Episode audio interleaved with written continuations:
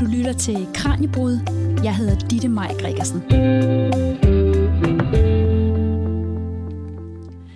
Johs, vil du ikke fortælle mig om din dannelsesrejse?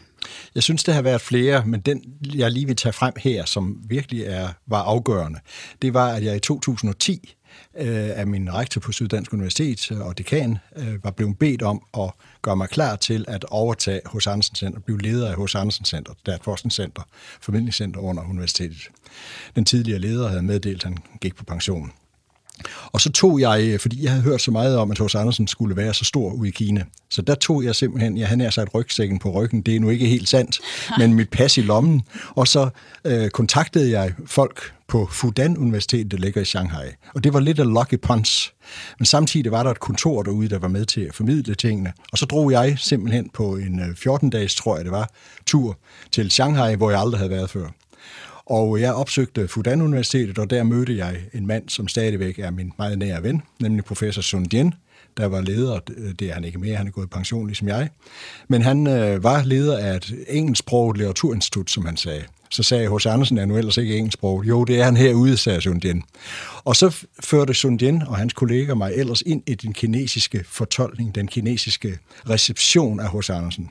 Og H C. Andersen viste det sig jo for mig. Jeg havde hørt, at det var sådan, men nu så jeg jo erfaret det. H C. Andersen er kæmpe, kæmpe stor i Kina. Alle kinesere har faktisk læst H C. Andersen på et eller andet tidspunkt.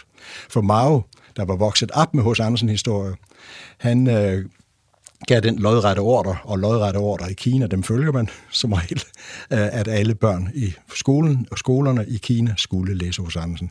Så det har alle børn i skolerne i Kina gjort. Mm. Og så samtidig var der jo en anden dansker, der var rejst derud, nemlig den lille havfrue, og det var jo, om jeg så må sige, den ægte lille havfrue nede for Øresund, nede for lange, øh, lange linje. Hun sad der i Bjarke Ingels' fantastiske konkylige byg, bygning der under Expo to tusind og ti. Så hende besøgte jeg sandelig også. Og hun skulle jo oprindeligt have siddet i sit eget vand, i den forstand, at man ville have fløjet Øresundsvand ud til hende og sidde yeah. i. Men det blev for kompliceret af en eller anden grund, og vandet kunne ikke holde sig, eller hvad det nu var, der var galt. Så derfor sad hun altså ikke i sit eget vand. Mm. Men foran mig i V I P-køen ind, det var godt, man stod i en V I P-kø, fordi der var ti millioner inde at se den lille havfrue. Så, men jeg var kommet altså i en V I P-kø, og der stod der en svenske foran, der vendte sig om og sagde, hun sætter jo hendes æggen vatten. Det var min dannelsesrejse. Ja, altså hvad, hvad, bare helt kort, inden vi skal videre, hvad, hvad, hvad, hvad kom med hjem fra dannelsesrejsen? En kolossal erkendelse af, hvor internationalt kendt H C. Andersen er. Det vidste jeg godt. Teoretisk, om jeg så må sige. Her så jeg det, og jeg fornemmede det ved, ved at blive venner med forskere derude, ved at være i Kina, ved at komme forskellige steder.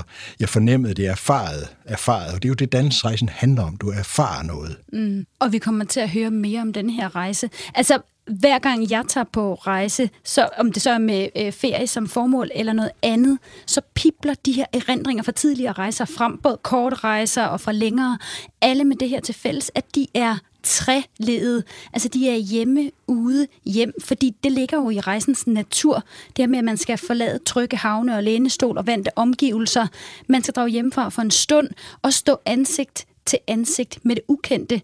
Og altså, jeg gør det med sådan en blanding af tryghed og uro. Jeg vender jo hjem igen til den samme lænestol og til den samme udsigt.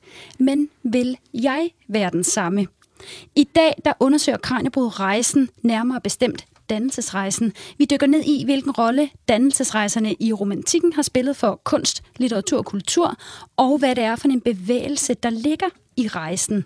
Og H C. Andersen, det har vi allerede hørt, ham kommer vi ikke uden om, for han var om nogen rejsende med både rejselyst og frygt. Velkommen til Kraniebrud.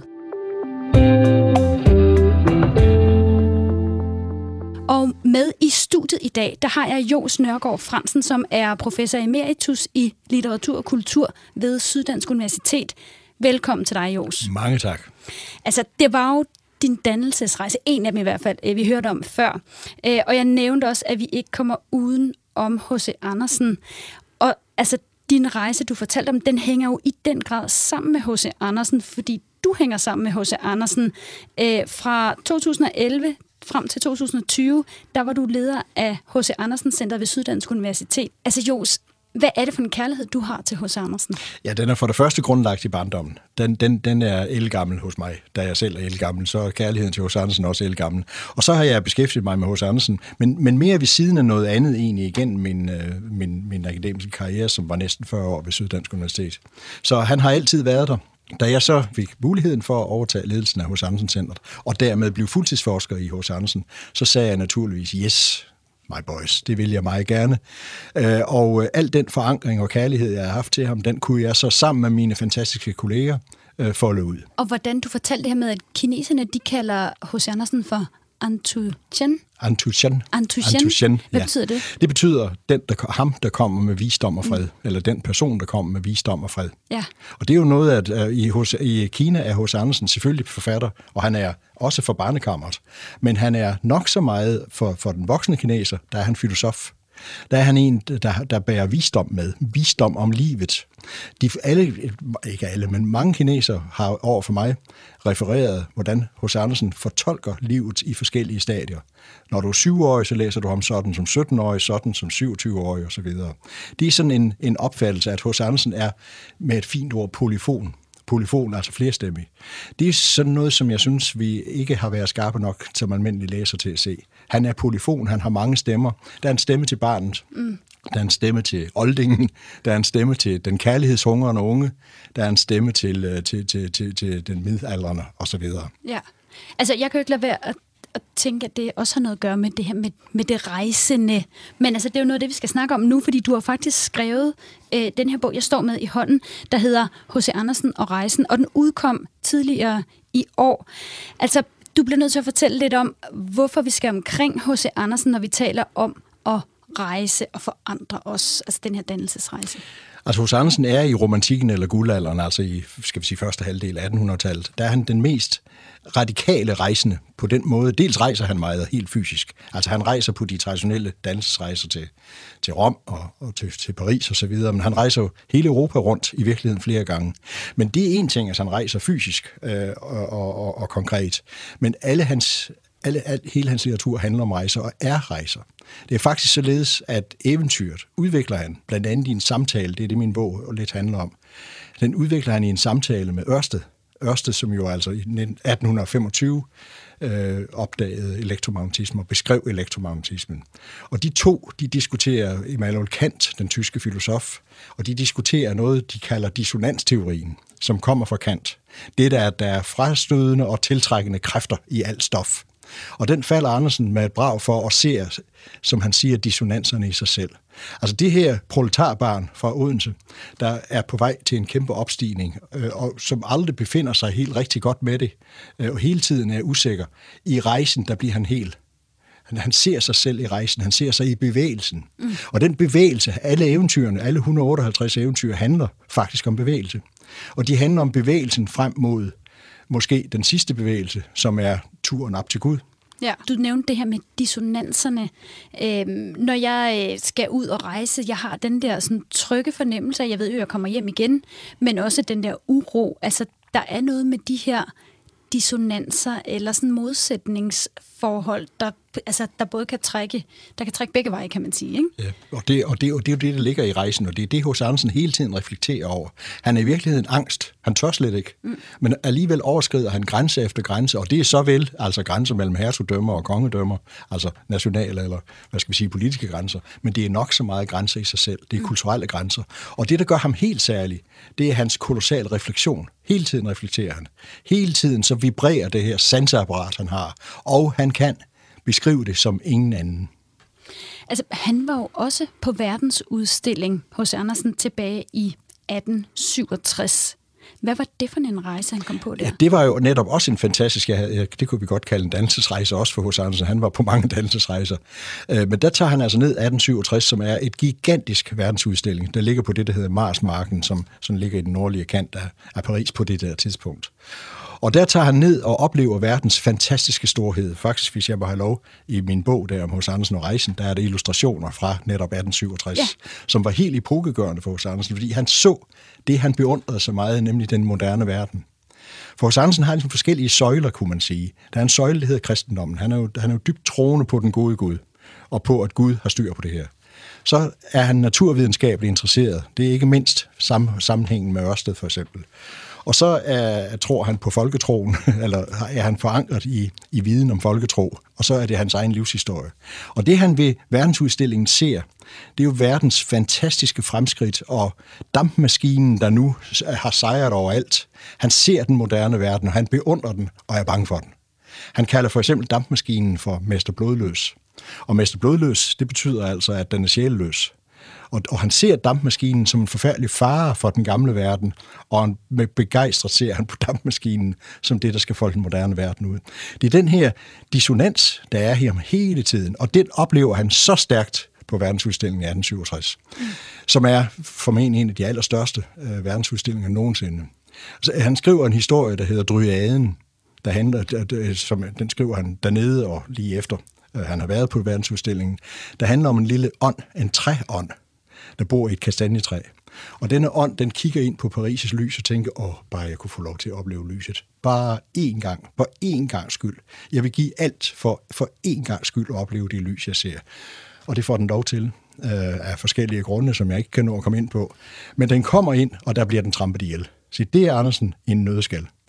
I den yderste, den yderste sublime oplevelse, det dør du af. Ja, og den der, det, det går til grunde, eller sådan, altså, er, er det noget negativt, eller er det netop der, man har nået rejsens mål? Altså, når man sådan at få det fyldskjort? Ja, lige præcis. Altså, i virkelig mange af hans historier, der er det der er det, det, det yderste, der er det genopstandelsen. Mm. Han er jo ikke kristen for ingenting, det er jo genopstandelsen. Må jeg have lov til lige meget kort at referere Tommelise, for eksempel? Det må du i hvert fald. Eventyret Tommelise er jo historien om den fejlanbragte lille pige, der er så smuk, men hun er altså kun en tomme høj, og det er to komma fem centimeter. Og moren placerer hende i vindueskarmen, hvor, hvor hun næsten ikke kan undgå at blive stjålet, og skrubtudsen stjæler hende.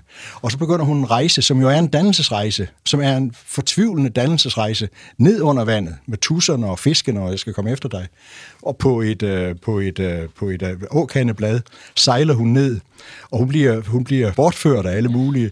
Og på et tidspunkt er det markmusene, der får, man så må sige, får fingre i hende, og tager sig af hende, og synes hun er da sjov. Og de siger, at du skal gifte dig med muldvarpen. Det er, at han har den flotteste pels, vi kender. Og desuden så er han så klog, at han ikke behøver at kunne se noget. Han lever nede i mørket. Det gør de kloge. han, er, han er blind, så der kan man se, hvor klog han er. Og der kommer hun ned, og hun er så ked af, at hun ikke må være i solen, for hun synes, hun hører hjemme i solen. Altså, lille Tommelise er jo fejlanbragt. Hun er forkert. Masser af Andersens historie handler om nogen, der er forkerte, der er fejlanbragte. Og nede i de her mørke gange, der møder hun så, og med så finder hun den døde svale. Svalen, som hun kender fra sommeren, hvor den sagde kvittevidt, kvittevidt, og fortalte om, at den kendte syden. Hun græder sine modige tårer, og svalen genopstår. Det er jo et motiv for Bibelen, det er jo Lazarus genopstandelse, Jesus, der rører Lazarus i øvrigt med, med, med, med som det faktisk hedder, slim, øh, eller væske, spyt. Det er spyt. Øh, så på samme måde græder hun hen over svalen, eller det er måske Kristi genopstand. Genopstandelse på påskemorgen. Mm. Og denne svale tager hende på ryggen og flyver hende ned til syden, hvor hun har hjemme. Så nu er dannelsesrejsen altså fuldendt. Hun er, hun er hjemme, men det er et falsk hjem. Derfor skal hun ud, kommer igen med alverdens øh, mærkelige ting, øh, og så kommer hun hjem. Og hjem viser sig at være syden, for hun hedder slet ikke Tommelise. Hun hedder Maja. Og Maja, det er jo det er forårs guddom. Det er lysets guddom. Endelig kommer hun frem, og det viser sig, hun er en elverpige eller en lille alf, og hun er prinsesse. Altså, så når vi har H C. Andersens forfatterskab øh, og H C. Andersen selv, altså så rejsen, det er både i altså det er både i de små øh, ja, de små eventyr, de små rejser, der er mange rejser, der er faktisk rigtig rigtig mange rejser øh, mod sig selv, kan man sige det, eller for at finde sig selv. Ja, al, al, hele hans øh, forfatterskab er jo vel egentlig en rejse ind i ham selv. Mm.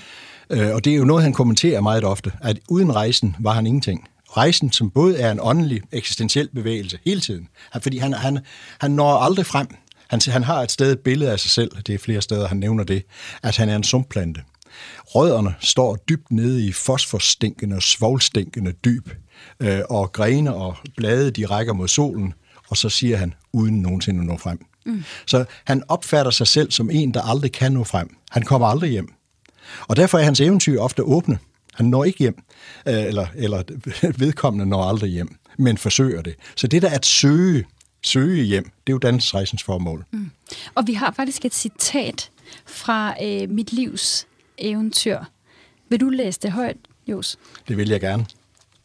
Den lykkelige erfaring har jeg gjort, at alt, eftersom kunsten og livet er blevet mig klarere, des mere solskin er der udenfra strømmet ind i mit bryst. Hvilken velsignelse er ikke opgået for mig efter tidligere mørke dage. Ro og forvisning er kommet i min sjæl. En sådan ro lader sig imidlertid godt forene med det vekslende rejseliv. Der var en tid, jeg følte mig så hårdt trykket og forpint herhjemme, at det at være ude var i det mindste et ophør af at lide. Det fremmede fik hermed en fredens glans for mig. Jeg fik det kært. Og da min natur er at slutte sig let til menneskene, da der igen giver tillid og hjertelighed, så følte jeg mig ude alt vel og kom der gerne. At rejse er at leve. Og det er måske et af de mest berømte rejsecitater nogensinde. Det er jo blevet en kliché, den der med at rejse er at leve, og ja. Det er jo sådan en kliché, der hænger på alt muligt. Og, og, og, og det er altså et Andersen-udtryk, men, men man skal huske, at det er forbundet med noget andet, nemlig lidelsen, nemlig det at have det hårdt, at, at stivne i det kendte, derfor må man rejse. Og det han jo siger i det citat, jeg læste op, det er, at jeg slapper af. Jeg slapper af i udfordringen. Jeg slapper af, når jeg er ude. Man kunne tilføje, for så kan jeg længes hjem. Og øh, Johs, med det i ørerne, så skal vi altså lige straks dykke ned i, hvad det er, det her dannelsesrejsebegreb er opstået af.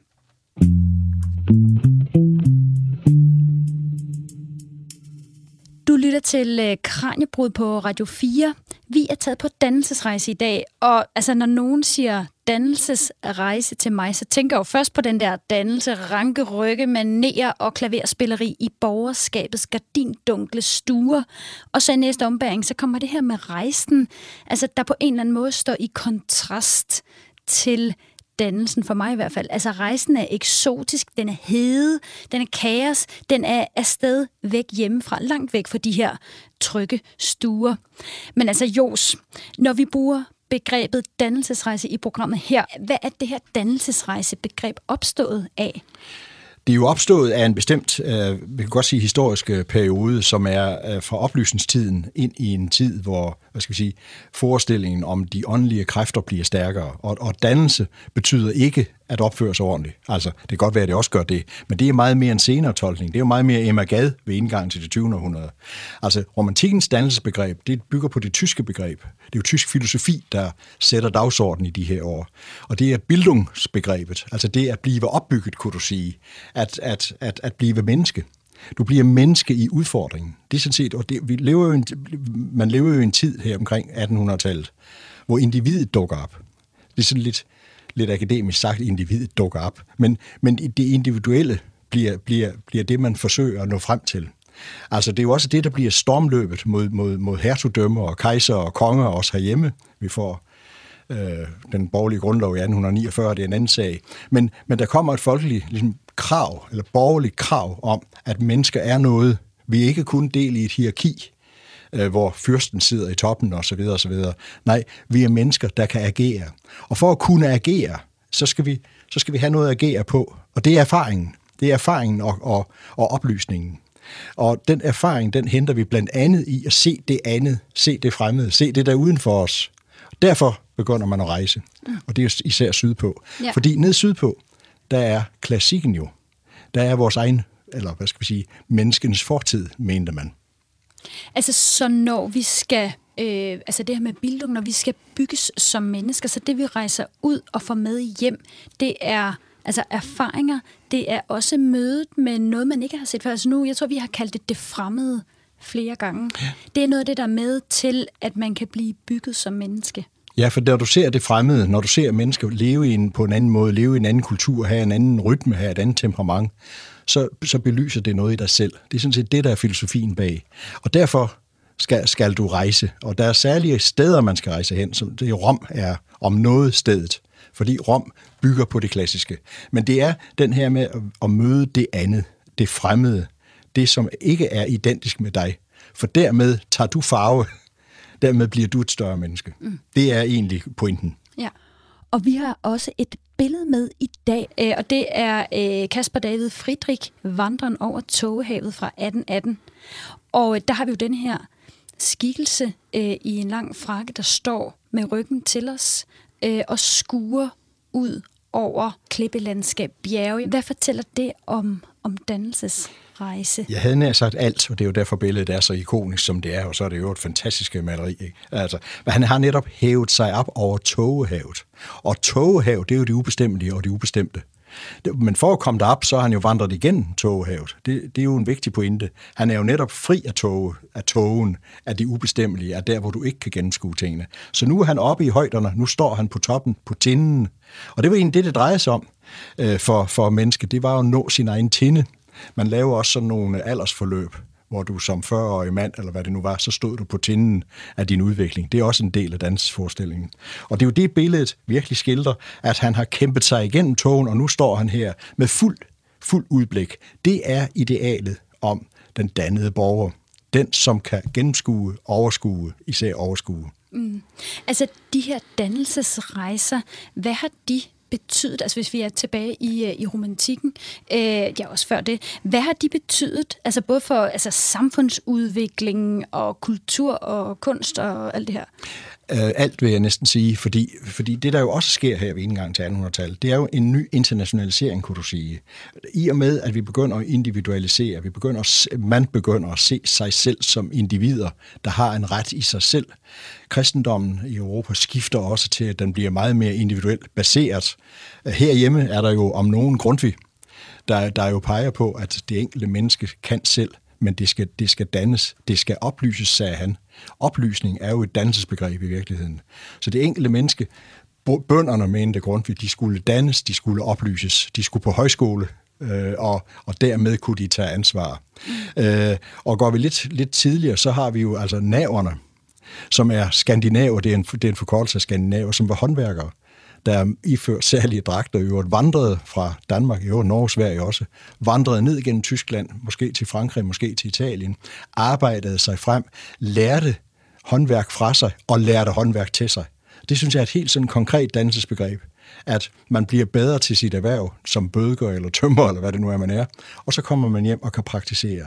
Det fremmede bliver taget med som en del af det kendte og det hjemlige. Og, og, og, og intellektuelt er det helt afgørende også, at der udvikler sig en videnskab øh, inden for alle, alle, hvad skal vi sige, fakulteter. Og den her videnskab bygger også på udvekslingen med de andre. Og, altså, og de her dannelsesrejser i romantikken, der går de især til Rom. Altså, Hvem, hvem er det? Er det det borgerskabet, der kommer afsted på, på, på dannelsesrejse? Ja, det er det højere borgerskabs ja. børn, eller børn, ikke børn, men, men, men unge mennesker. Og så er det altså kunstnerne. Det er ja. først og fremmest kunstnerne. Det er malerne, det er også digterne. Det er Bertel Thorvaldsen boede jo i Italien i hen mod tredive år. Så alle danske kunstnere, der var noget, guldaldermalerne, som vi under tiden kalder dem, Jørgen Sonne, Lundby og hvad de, de var alle sammen i Rom. Fordi hvis man skulle være en, en rigtig maler, så skulle man opleve det romerske lys, øh, og man skulle blive en del af det miljø, der var dernede. Så der var under tiden masser af danske malere, sk- svenskere og norske også. Ja, altså så, så for borgerskabet, der har vi den her øh, dannelsesrejse sydpå. Øh, for, øh, for bønderne, der har vi det her med at skulle på højskole. Ja, og princippet er det samme. Ja. Princippet er at komme ud af det hjemlige. Og det var, jeg, jeg læste for ikke så længe siden en tale af Ludvig Skrøder, og det var ham, der var forstander på Askov Højskole, en af de store, øh, de store første generations højskoler. Og der, der, der sagde han noget i retning af, at, at vi skal jo, de unge mænd skal ud for at komme hjem igen. Altså den der pointe med at komme hjem igen, det var en del af højskolens idé. Marie Bredendal, forfatteren, øh, var på Vingsted Højskole et, et, et, et, et år faktisk. Og hun sagde bagefter et sted i sine erindringer, det var en fantastisk vigtig erfaring at opdage, at man kunne sidde med hænderne i skødet og lytte. Det har hun aldrig prøvet før. Mm. Så du prøver virkelig noget andet. Du lytter. Du hører sammenhængende fortællinger og historie, foredragene, oplæsning osv. Du er in, i et halvt eller et helt år en del af en anden verden. Og det tager du med hjem. Man ved jo for eksempel, at mange første generations højskoleelever, det var dem, der hjemme i sognet blandt bønder, blev sognerådsformænd, hvad de nu blev. Det var dem, der gik ind i foreningslivet. Så det at komme ud for at komme hjem, det danner dig. Det gør dig til et større menneske. Det lyder som om, at faktisk især denne her hjemkomst, den er... Altså, den er ikke humlen i det, man skal jo, men man skal jo ud for at kunne komme hjem igen, ikke? Men, men det lyder som om, at den, den spiller en central rolle. Den spiller en helt central rolle. Det er hjemkomsten, der er vigtig. Altså, og det, øh, øh, det er jo det, dansromanerne alle sammen også handler om. Altså, de, de har det her skema, som vi siger, hjemme, ude, hjemme igen. Ikke? Det, det er jo typisk barnet, det unge menneske, som bliver kastet ud i noget. Det kan være, fordi de mister deres forældre, eller, eller gården går for lidt, eller hvad pokker der sker. Et eller andet sker, som gør, at de, de, de skal ud, de er nødt til at rejse, eller... Det er som regel ikke lyst. Det er som regel faktisk en tvang. De kommer afsted ud, og så kommer de hjem igen som større mennesker. Mm. H C. Andersens romaner er jo også dannelsesromaner. Ja, jamen, altså, og, og Johs, er der noget, hvis, hvis vi skal indfange den her dannelsesrejse, øh, er der nogle øh, nedslag øh, i forhold til det? Altså, hvem, hvem er det vigtigt lige at få nævnt? Jamen altså, en af de helt store dannelsesromaner er jo Goldsmiths Hjemløs, som er en kæmpe roman, øh, der har hele den her struktur i sig. Og der er vi også i, i, i romantikken. Ja, ja. Det, er også, det er også i romantikken. Og så er der jo altså sådan en, som øh, ja, den, den, som man ofte siger, var en model for dannelsesrejserne på en måde. Det er jo Goethes øh, Wilhelm Meisters Lehrjahr, eller Wilhelm Meisters Lehrår, som handler om det her unge menneske, der kastes ud i store konflikter med sig selv, og kommer igennem og bliver og bliver et dannet menneske til sidst. Men altså, ja, og så er der sådan en som, som Jacques Staffeldt, for eksempel, og vi har faktisk lige sådan poetiske indslag her, fordi vi har nemlig digtet På toppen af Monsigny. Som jo er digt af, af, af Staffeldt, og Staffeldt er en af de store dannelser. Han er jo en af de tidlige romantikere, som i øvrigt i sin kunst forbinder det tyske og det danske. Han skrev mm. lige så vel på tysk som på dansk, hvad Jens Bakkesen også gjorde. Men det er en anden sag. Men han skrev for eksempel digtet øh, På toppen af Monsigny, i atten hundrede og fire, som, som har hele den her kraft i sig. Det er det samme, som vi så i uh, Friedrichs fantastiske billede over Togehavet. Ja. Så jeg kunne lige læse et par, par strofer. Hvilket uvejr, storm og torden døver. Ens rod omfavnes af dens top. Skoven styrter, søer, floder, støve under stormens slag i toge op. Vi har et utroligt dramatisk landskab, som man kun kan finde hos Staffeldt, uh, lidt hos Øenslag også. Denne tordenvejr, vejret. Og må ene, der nærmest sådan vender øh, bunden i vejret, ikke? lige, på, lige, lige præcis, lige præcis. De og det er jo togehavet ja. hos Friedrich. Altså, ja. Denne urolige verden, som du må igennem, og som, hvor du organiserer dig selv ved at organisere den verden. Og han fortsætter længere nede i slutningen. Ja, når solealdrene udbrænder, kloder smuldrer, da udødelig, da guddommelig jeg mig erindrer, o og o alånd. Fader hilser dig. Mm. Altså, Gud er der. Gud er der i, som, som en ånd i hele naturen. Det lyder jo næsten som om, at øh, hvad hedder sådan noget, verden går til grunde, men, men digteren består. Ja, digteren og, og kunsten består. Og kunsten organiserer. Kunsten giver dig et indblik. Øh, det er også Staffeldt, der har digtet Indvielsen et sted. Og indvielsen, det er indvielsen til den natur og den ånd. Fordi det, der er vigtigt at forstå ved dannelsen, det er, at det ikke bare er det at rejse ud og blive lidt klogere på et eller andet. Nej, det er ånden, du skal i, i, i forbindelse med. Så det er ikke en indre, det er både en indre og en ydre. Altså, det er igennem naturen, det er ved at forstå Guds ånd, som er i naturen. Og der er den tilbage, eller der er den til stede som vældig dissonans, som konfliktzoner. Mm. Uværet, i uværet, der bliver du stor, fordi du lærer at styre dit eget temperament, kunne du sige. Så der har vi altså dannelsesrejsen også i den her mere overførte betydning. Det er jo sådan, at digterne de får omsat det her med at få, få, få bygget sig selv som mennesker. Præcis. Og, det, og, og kunsten er, er, er helt vigtig, for det er kunsten, der kan føre dig ind. Det, det er sådan set det eneste medie, du har. Det er kunsten, der, der forstår noget, alt andet ikke forstår. Altså, du må lytte. Det gælder også Øenslagers tidlige digte, for eksempel Guldhornene, at du må lytte, du må kigge, du må forstå. Du skal forstå den natur, som din sjæl er, er, er, er forankret i og forankret med. Mm. Så naturen er, fortæller dig noget. Men de eneste, der kan aflæse naturen rigtigt, det er, det er kunstnerne. Og måske, mente H C. Andersen og Ingemann, barnet. Barnet har en umiddelbar adgang også til de her ting. Men det er en anden sag. Ellers er det kunsten, der skal organisere den her verden for dig og føre dig ind, indvide dig i øh, den store verdens åndelige kræfter. Mm. Så man er nødt til at rejse ud for, altså og gerne sydpå. Man kunne også tage nordpå til de norske fjelle, som jo kan noget af det samme. Men altså man er nødt til her i, i romantikken at rejse ud for at få de her indtryk, som man ikke kan få herhjemme. Det er fuldstændig, ja, fuldstændig. Man, man skal ud for at komme hjem. Altså, man skal ud for at fornemme den her store verden. Mm. Og det er jo også det, landskabshaverne, der opstår jo det, den her tid, de store landskabshaver eller parker, vil vi kalde dem, for eksempel herregårdene. Uh, vi kan tage sådan noget som Glorup på Fyn, vi kan tage Sanderumgård på Fyn, vi kan tage en hel række, som jo er opdagelser. Du skal gå på opdagelse. Så derfor så starter du i det ordnede, og så forsvinder du så at sige ud i det uordnede, for så at komme hjem til det ordnede igen. Mm. Det er også en lille dansesrejse, ja. Der ligger der. Hvorfor er vi så glade for at bruge denne her rejse som, som metafor for, øh, jamen for, for dannelse, for at blive bygget som menneske, for udvikling? Altså... Fordi det rummer bevægelsen. Mm. Vi, vi, vi bliver til i bevægelsen. Øh, hvor stillestand, stillestand er død, sådan kunne en digter næsten sige, ikke? Altså, at, at det er i bevægelsen, du bliver til, det er i bevægelsen, du vokser. Og det er jo det, H C. Andersen ikke bare gør i sin kunst og gør i sit fysiske liv, men han reflekterer hele tiden, sanser hele tiden forvandlingerne og forandringerne. Man kunne måske sige, at det der her i begyndelsen af attenhundredetallet, for slutningen af syttenhundredetallet, dukker op, det er på en vis måde, at, at, at individet begynder at opdage, at verden er, er endelig, at der er steder, du kan rejse til Rom, men, og det, men, men din, din egen udvikling, den er uendelig. Så det her nye forhold mellem uendelig og endelig, At, at du har uendelige muligheder på rejsen til de endelige mål, kunne man sige. Det er sådan set dannelsesrejsen. Ja. At det er dig, der udvikler dig, når du kommer til de her steder. Altså, er det så lige meget, hvor man tager hen? Nu ved jeg godt, vi lige har talt om de øh, høje øh, fjelle i Norge og øh, bjerge sydpå og sådan, men, men, men der er jo også bønderne, der tager på højskole, for eksempel. Det er jo nogle andre bjerge og landskaber, man møder der. Det må man sige ja til. Altså det, det, det du skal møde på din dansrejse, det er det, der ikke er identisk. Det er det, der ikke er dig. Det, det er det andet.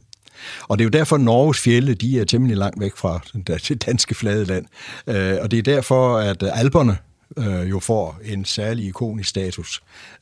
Det er derfor dramatiske floder og, og, og vandløb og vandfald og den slags rundt om for dramatisk forløb. Eller klassikken nede i Rom. Og når det er Rom og ikke Grækenland, fordi det kunne måske lige så godt have været Athen eller, og hele det sydgræske, men det er, hænger jo sammen med, at på det her tidspunkt er, er Grækenland faktisk besat af det osmanniske rige, eller var det i hvert fald indtil lige kort før.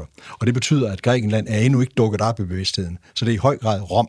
Det er Napoli også, men det er især Rom. Mm. Rom bliver centrum, og så, jo flere kunstnere der kommer, jo flere kommer der til. Paris er også et, et, et sted, man mødes, men Rom fører helt stort. Mm. Altså, og vi har været omkring det her med, med dannelsesrejsen, som, eller rejsen som bevægelse, og øh, vi skal faktisk, nu springer vi lidt i tid, men vi skal faktisk lige straks dykke ned i sådan en mere moderne rejseform. Vi skal nemlig høre om Interrail.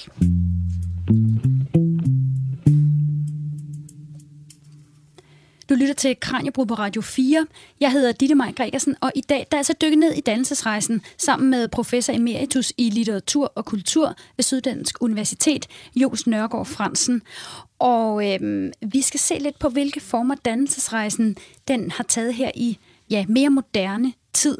Hvis H C. Andersen han var født et sted mellem nitten halvtreds og nitten femoghalvfjerds, så ville der måske have været en chance for, at han havde været på Interrail. Han var glad for at rejse med tog. Øh, og det var lige netop, hvad mange mennesker født i de her år, de gjorde, da de var unge. På Danmarks Jernbanemuseum i Odense, der er netop nu en udstilling, der handler om blandt andet de mange interrailere. Formidlingschef Anna Back Larsen fortæller, at tilbuddet om Interrail, det kom til verden for halvtreds år siden. I nitten tooghalvfjerds, der har det europæiske jernbaneunion halvtreds års jubilæum, og så var der et E F-initiativ til, at man skulle skabe sådan et, øh, et rejsefællesskab, kan man nærmest kalde det. Øh, og det blev så til Interrail, hvor enogtyve lande gik sammen om en fælles billet, øh, hvor Danmark så var en af de lande. Øh, og helt grundkonceptet er, at hvis man var under enogtyve, så kunne man købe en Interrail-billet og rejse rundt i de her enogtyve lande med tog i tredive dage. Hvorfor ønskede E F det? Udgangspunktet har været, at man gerne ville skabe sammenhæng og fællesskab øh, på tværs af Europa, øh, og man ville gerne have, at unge mennesker især skulle lære øh, andre europæiske lande at kende. Var der så nogen, der hoppede på og gerne ville de togfællesskabet? Det var der faktisk i starten, øh, var det et, et, et initiativ på prøve, kan man sige, men det blev allerede fra, fra det første år så populært, at det blev et permanent tilbud. Det første år blev der solgt femogfirs tusind billetter cirka øh, på europæisk plan. Og det voksede årligt, og frem til midten af firserne, hvor der var to hundrede og halvtreds tusind billetter, der blev solgt på europæisk plan. Og allerflest blev der solgt i nitten enoghalvfems, så cirka tre hundrede og tres tusind billetter blev solgt på europæisk plan. Men også i Danmark, der steg tallene tilsvarende. I nitten niogfirs, hvor det begyndte at være op mod klimaks, der var niogtyve tusind danskere cirka afsted på Interrail, og i starten af halvfemserne var det helt op mod fyrre tusind, der var afsted. Hvad ved I om, hvorfor folk tog afsted? Altså, hvad årsagen var til det? Jamen, i forbindelse med, at vi lavede øh, udstillingen Drømmenes Kopé på Danmarks Jernbanemuseum, der interviewede vi øh, cirka tyve, der har været afsted på Interrail. Og det har været perioden fra nitten tooghalvfjerds og så frem til, øh, frem til omkring årtusindskiftet. Og der er nogle ting, der går igen. Øh, nogle tog afsted, hvor de havde en helt, en helt klar plan om, hvor de ville hen. Øh, de, havde nærmest, de havde faktisk indtegnet øh, ruten på et kort. Øh, og de havde lavet pakkelister, og det hele var planlagt hjemmefra, og de havde en udflugtsmål, kan man næsten sige, de ville se. Andre, det var helt klart mere sådan et eventyr. De øh, købte en billet, og så pakkede de det allermest nødvendige, og så tog de bare afsted. Og det var jo det, Interrail-billetten også gav mulighed for, det var, at det behøvede faktisk ikke at planlagt noget i forvejen, man kunne bare hoppe på et tog, når man ville videre. Øh, senere øh, hen, øh, især omkring fra firserne og frem, jamen der blev det også en slags charterferie, kan man næsten sige, hvor nogen valgte at tage en billet direkte ned til en græsk ø, og så øh, festede man der med andre unge mennesker, øh, indtil man rejste hjem igen. Har I så fået noget at vide om, I, via jeres interviews, om folk fik andet ud af deres interrail-ture end solbrændthed? Jamen altså, der har jo været øh, dem, vi talte med, der har det været alt fra, at man, at man fandt sig selv, altså simpelthen, og, og, og, og det var unge mennesker, der, der lærte sig selv bedre at kende, øh, og kan man sige, næsten blev voksen på den her tur, og her i ligger også det her dannelsesrejse, hvor man, man var ude og opleve nogle ting, ude og møde nogle mennesker, og, og komme hjem klogere på livet, kan man næsten sige.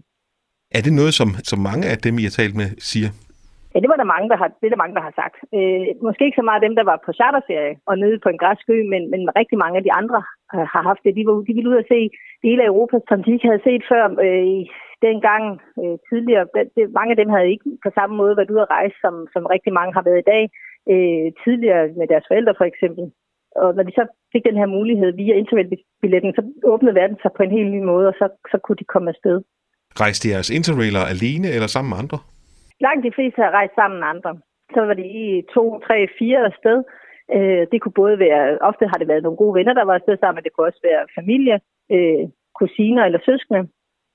Og så, så rejste man ud sammen, men dermed ikke sagt, at man holdt sig som alene som, som gruppe. Det her Interrail, det blev et, et, et fællesskab på tværs af lande. De her Interrailer, de var let genkendelige, de havde en rygsæk på, og også, som vi kender det som backpacker i dag. Og så var der også typisk syet nogle flag på, det danske flag i udgangspunktet, og så syede man ellers flag på, afhængig af, hvor man var henne. Og det, det var let genkendeligt, så man fandt rigtig hurtigt i snak med hinanden på tværs, øh, og, og, og der opstod fællesskaber. Og de fællesskaber, de kunne både være øh, få timer, men det kunne jo også være, at, at man skulle følge og rejse sammen i, i, i længere tid. Du nævnte, at Interrail toppede i starten af halvfemserne. Lever det stadigvæk i dag? Jamen, det gør det. Øh, og øh, det, det er jo noget, som, øh, som man kan sige, måske har haft en nedgangsperiode, også i forbindelse med, at det blev mere og mere almindeligt at, at tage på flyrejser i stedet for også, også nogle jordomrejser, hvor det i stedet for, at det var Europa, man skulle se, jamen, så var det jo nærmest hele verden, man skulle se, når man havde for eksempel et sabbatår. Men vi har en fornemmelse af, det er jo ikke, når vi har undersøgt, men vi har en fornemmelse af, at det er ved at få en opblomstring igen. Billetterne har, har, har fandtes gennem alle årene, men, men vi hører i hvert fald flere og flere, der tager afsted. Øh, og, og det kan jo også have noget at gøre med, med klimakrisen og, og de miljøhensyn, det er at tage på, på togrejse frem for en flyrejse for eksempel. Fortalte formidlingschef på Danmarks Jernbanemuseum Anna Back Larsen til min kollega Kasper Friis. Og Johs, nu hørte vi jo om, om de her Interrail-dannelsesrejser øh, med fællesskab, der bliver skabt på tværs af lande, og de her unge mennesker, der tager afsted, hvor nogen, de har bare planlagt det hele fuldstændig snorlige. Jeg, altså, jeg er nysgerrig på, om det hele så forløb lige så snorligt, som de havde planlagt det. Og så er der dem, der bare tager afsted med rygsækken og billetten i hånden, ikke? Og ikke har planlagt noget som helst. Det siger nok noget om temperamenter. Yeah. Men jeg tror faktisk, de, der havde planlagt det grusomt, eller undskyld, planlagt det så nøje, at det gik nok mange gange i stykker. Der opstod jo også kærlighed og sød musik, når man kom til steder. Så der har været mange små erotiske affærer, eller endda store erotiske affærer undervejs. Jamen også det der med at forelske sig i et sted, som man nærmest ikke kan tage derfra igen, selvom man jo godt ved, at man skal hjem, ikke, på et tidspunkt. Puha, det har været, det har været grusomt, tror jeg. Ligesom Interrail-turene jo også, Anna Back Larsen forklarede det jo, det jo så fint, men, men blev, jo, blev jo på et tidspunkt også ligesom kritiseret for at være for maskinel, men det tror jeg som end slet ikke, det var. Jeg tror virkelig, den der lange rejse, hvor man kunne sidde der og hænge ud øh, og, og, og, og, og lugte langt væk af interrailer, helt konkret, fordi tæerne sikkert var sure, mm. øh, det var en utrolig nyttig bevægelse ned igennem Europa. Mm. Og jeg kan se, at du står faktisk med, med din bog øh, slået op på et, øh, et citat. Øh, det er et H C. Andersen citat. Hvad er det for et, vi skal høre? Ja, det kan du tro. Det er, det er nemlig H C. Andersens nedskrivning af sin første togrejse, nu da vi taler Interrail. Mm. Og den foregik i atten enogfyrre fra Leipzig, eller fra Magdeburg til Leipzig, ned i det nuværende Tyskland. Han rejser altså første gang med toget, og det toget har ikke engang fået et navn endnu. Så det hedder egentlig en dampmaskine med vogne efter sig. Og Andersen var vildt spændt på, hvad der ville ske. Og nu får vi så hans, hans fuldstændige reportage af den første togtur, han nogensinde var på.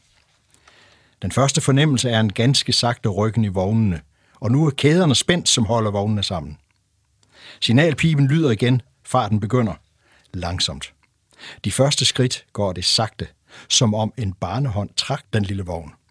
Hurtigheden tager umærkeligt til, men du læser i din bog, ser på dit kort, ved ikke ret, om farten er begyndt, til vognen glider som en kane på den jævne snemark. Du ser ud af vinduet og opdager, at du jager afsted, som med heste i galop. Det går endnu hurtigere. Du synes at flyve, men her er ingen rysten, intet lufttryk, intet af, hvad du tænkte kunne være ubehageligt. Hvad var det røde, der som et lyn for tæt forbi? Ja, det var en af de vagthavende, der stod med sin fane. Se kun ud. De nærmeste ti til tyve alen er marken som en pilsnar strøm. Græsseurte løber i hverandre. Man får en idé om at stå uden for jorden og se denne dreje sig. Det piner øjet og hæfter det længe i samme retning. Men du ser nogle favne længere bort. Der bevæger sig de andre genstande ikke hurtigere end vi. Se dem bevæge sig, når vi kører godt. Og længere ud mod horisonten synes alt at stå stille. Man har ganske og aldeles skuet og indtrykket af den hele egen. H C. Andersen oplever farten som et, som et forfærdeligt fart, og jeg kan så oplyse, at toget kørte højst tredive kilometer i yeah. timen. Men for Andersen var det en forrygende fart, han har aldrig prøvet det før. Mm. Og der opdager han forgrund, mellemgrund og baggrund. Det gør guldaldermalerne sådan set samtidig. Det er, at når man bevæger sig igen med et landskab, så står det længst ude, det står sådan set stille, det, det, er, det er baggrunden. Men det lige udenfor kan du ikke fokusere på. Det er det, han fuldstændig klart her forklarer. Og så er der det særlige, at H C. Andersen altså ikke bare forserer grænser osv., men landskabet opstår i hans skrift. Den skrift, det er det, der er det mest forrygende. Det er, at han kan fuldstændig skildre det, så du her mange, mange øh, år efter kan mærke, kan mærke bevægelsen. Mm. Det er det, Andersen kan. Altså, jeg sidder i hvert fald i toget, og jeg kan ikke lade være at tænke på, på, på dem, der har været på Interrail. Jeg har faktisk også været på Interrail engang i Tyskland. Vi rejste rundt i Tyskland. Men det var fascinerende, fordi for mig så var Tyskland, det var faktisk noget fremmed. Det var sådan et land, man kørte igennem for at komme til Frankrig, eller Italien, eller Spanien. Så, så det var faktisk, det var fascinerende at være afsted der. Øhm, og jeg kan huske, jeg synes jo egentlig, det var en langsom måde at rejse på, rejse med tog. Man kunne rigtig nå at, at opfange øh, alt det, der, der, der kørte forbi udenfor, hvor det H C. Andersen oplever, det er jo, altså, det er jo nemt det modsatte, ikke? Det er det modsatte. Han mm. oplever farten. Altså, ja. Der var jo intet, der bevægede sig med tredive kilometer i timen på det tidspunkt. Mm. Altså, en hest kunne løbe, hvad ved jeg, femten kilometer i timen, det ved jeg slet ikke. Men, mm. men, men, han, men, men sådan en fart, som oven i købet er den der glidende bevægelse. Han er dybt imponeret. Mm. Og det er, jo, det er jo interessant, hvis man, når man spejler det op til i dag. Men altså, Johs, spiller de her rejser ud i verden, om det så er dannelsesrejser eller, eller hvad det er, spiller de stadig en rolle for, jamen, og måske mere i øh, kunst og kultur i dag? Det gør de øh, i høj grad, og kunst og kultur er jo i dag meget mere internationalt. Altså, det, det internationale opstår her i romantikken, kan man sige, fordi der er udvekslinger mellem de forskellige osv., og som sagt, så står meget dansk kultur og filosofi faktisk på for eksempel tysk kultur og filosofi. Mm. Men i dag er der, er der mange flere stemmer, er det internationale meget mere oplagt og meget mere i spil. Øh, og, og, og billedkunstnere er meget mere internationale i deres motivvalg, eller i deres opløsning af motiver, øh, end de var tidligere. Mm. Så på den måde er rejsen til stede i værket selv, kunne du sige. Ja. Altså, kan man overhovedet stadig tage på dannelsesrejse? Fordi noget af alt det ukendte, det er vel blevet kendt for os? Jamen, det ukendte er i dig selv. Ja. Dissonanserne er i dig selv, som H C. Andersen sagde. Altså, det, det ukendte er i dig. Så det kan godt være, at der har været nogen på Nordpolen. Det kan godt være, at der er nogen, der har været inde og se uh, gorillaer i, uh, hvor det nu måtte være, i, uh, i det midterste af Afrika. Men, men det ukendte er i dig selv. Og mødet med gorillaen eller Nordpolen er i dig. Så det er måske nok set af andre, men det er uset af dig. Og, og det, har ikke, det har ikke set dig. Og jeg tror, det er det, der er vigtigt. Det er det, der udefra, der ser på dig. Det er det, der er dannelsen. Noget påvirker dig ved at kigge på dig og se med andre øjne. Så den dannelsesrejse er bestemt ikke slut. Og i øvrigt er der jo masser af mennesker, der tager på vandreture, caminoer. Og det er jo egentlig en åndelig. Det er jo, det er jo i slægt med gamle pilgrimsrejser. Pilgrimsrejsen er mere almindelig, end den har været i måske flere hundrede år. Dette at vandre med dig selv, i dig selv, i dit eget landskab, eller rettere sagt i et fremmed landskab, som du erobrer ved at vandre igennem det. Mm. Altså vandre, vandringen er kommet tilbage for alvor. Mm. Altså jeg kan ikke lade være at tænke på, om altså, altså ja, dannelsesrejsen i romantikken, var det, det lyder næsten som om det mest var, var for altså, de unge mennesker, der skulle ud og dannes, og så kunne de komme hjem og få forankret sig selv i verden på en ny måde, altså det med at få bygget sig selv. I dag Der, der er der jo, jeg tror de fleste af dem, jeg kender, der tager på, på, på, på Camino-vandringer, det er, det er nogen, der, der er færdige med at arbejde, øh, altså er gået på efterløn, så de har fået tid til at, at, at tage på sådan en dannelsesrejse. Ja. Det lyder som om, at, og vi talte også tidligere om, at, at øh, turen øh, til Kina, Expo øh, i to tusind og ti, det var en af dine dannelsesrejser. Ja. Er det blevet til et væld af dannelsesrejser, eller er det sådan lidt mindre erkendelser, vi får med hjem? Altså, der er jo ingen tvivl om, at verden på nogle felter bevæger sig på en helt anden måde, end den gjorde i, øh, i guldalderen eller romantikken. Altså, det gør den på den måde, at vi har medier, der, der viser os billeder hele tiden. Men selvom vi har set billeder af Shanghai for eksempel, så har vi jo ikke nødvendigvis været der. Og det at tage dig til, det viser jo, at billedet af det rigtige Shanghai er noget dybere end det overfladiske billede. Og de der dannelsesrejser, de, de, det kan hverken Instagram eller TikTok eller nogen som helst andre eftergøre. Der må du derud, for det er dig, der skal være der. Det, det, det, det er din ånd, der skal møde stedets ånd, så at sige. Det er dannelsen. Og jeg tror, det er rigtigt, at hvor man måske, de store kunstnere, de tog en gang, Bindesbøl, den store arkitekt, tog en gang til Rom, og så havde verden forandret sig. Man har, var der måske også et års tid eller sådan noget. Så rejser vi meget tiere, og så derfor kan man godt sige, at der er en flerhed af dannelsesrejser. Det er der øh, også for mig, for det er en af de allervigtigste små bitte dannelsesrejser, jeg foretog, men den var fu- fuldstændig afgørende. Det var, da jeg havde fået, øh, jeg var egentlig i landbruget, var ved at blive uddannet i landbruget, og som atten år, sytten-årig har jeg kun været. Øh, der får jeg konstateret, at jeg kan ikke køre traktor, min problem, mit, jeg har rygproblemer, så jeg må skifte, så jeg tager på et realkursus på en kostskole i byen Grindsted, der lå fyrre kilometer hjemmefra. Og den augustdag, jeg kørte på min sorte pukknallert til byen Grindsted, det tog ikke ret lang tid, for min knallert var lidt ulovlig øh, og kørte lidt for stærkt. Men på den tur, der besluttede jeg to ting, og jeg har aldrig glemt det. Den ene, det var, nu vil jeg snakke rigsdansk. Jeg er ellers vokset op i, med vestjysk dialekt. Jeg vil tale rigsdansk, for ellers så bliver jeg jo kaldt en bonderøv. Og for det andet, så vil jeg hedde Johs i stedet for Johannes. For Johannes, det var så tungt. Og de to ting har jeg holdt fast i. Det var en dannelsesrejse, der jo rykkede. Den tog kun en halv time eller sådan noget. Det er at sige fyrre kilometer på knallert. Nej, det, det var en dannelsesrejse. Det var, det var en dannelsesrejse. Mm. Og sådan er der flere dannelsesrejser. Jeg, jeg kan også nævne, at min familie og jeg heldigvis, øh, da mine døtre var, hvad ved jeg, fjorten, tolv-fjorten år, der drog vi til Kenya og tog ud på Masai Mara. Og det var en tur, vi havde planlagt rigtig godt, og vi skulle se en gepard, og jeg var så bange for, at vi ikke fik en gepard at se, men vi så faktisk fyrre til halvtreds stykker. Det kan godt være, at det var den samme nogen af dem, men det er lige meget. Men det der at komme ud, Masai Mara, og møde den verden, jeg havde fortalt mine børn om, at så er der elefanter, så er der giraffer, så er der dit og dat. Køre ud over Masai Maras sletter. Det var det rene Karen Blixen. Det glemmer jeg aldrig. Det var en dansrejse for os. Johs, det blev ordene. Tak fordi du ville være med. Mange tak fordi jeg måtte. Du lytter til Radio fire. Du har lyttet til Kraniebrud, Radio fires videnskabsprogram. Jeg hedder Ditte Maj Gregersen, og i dag har jeg haft professor emeritus i litteratur og kultur ved Syddansk Universitet, Johs Nørregaard Frandsen, med i programmet. Tak, fordi du lyttede med.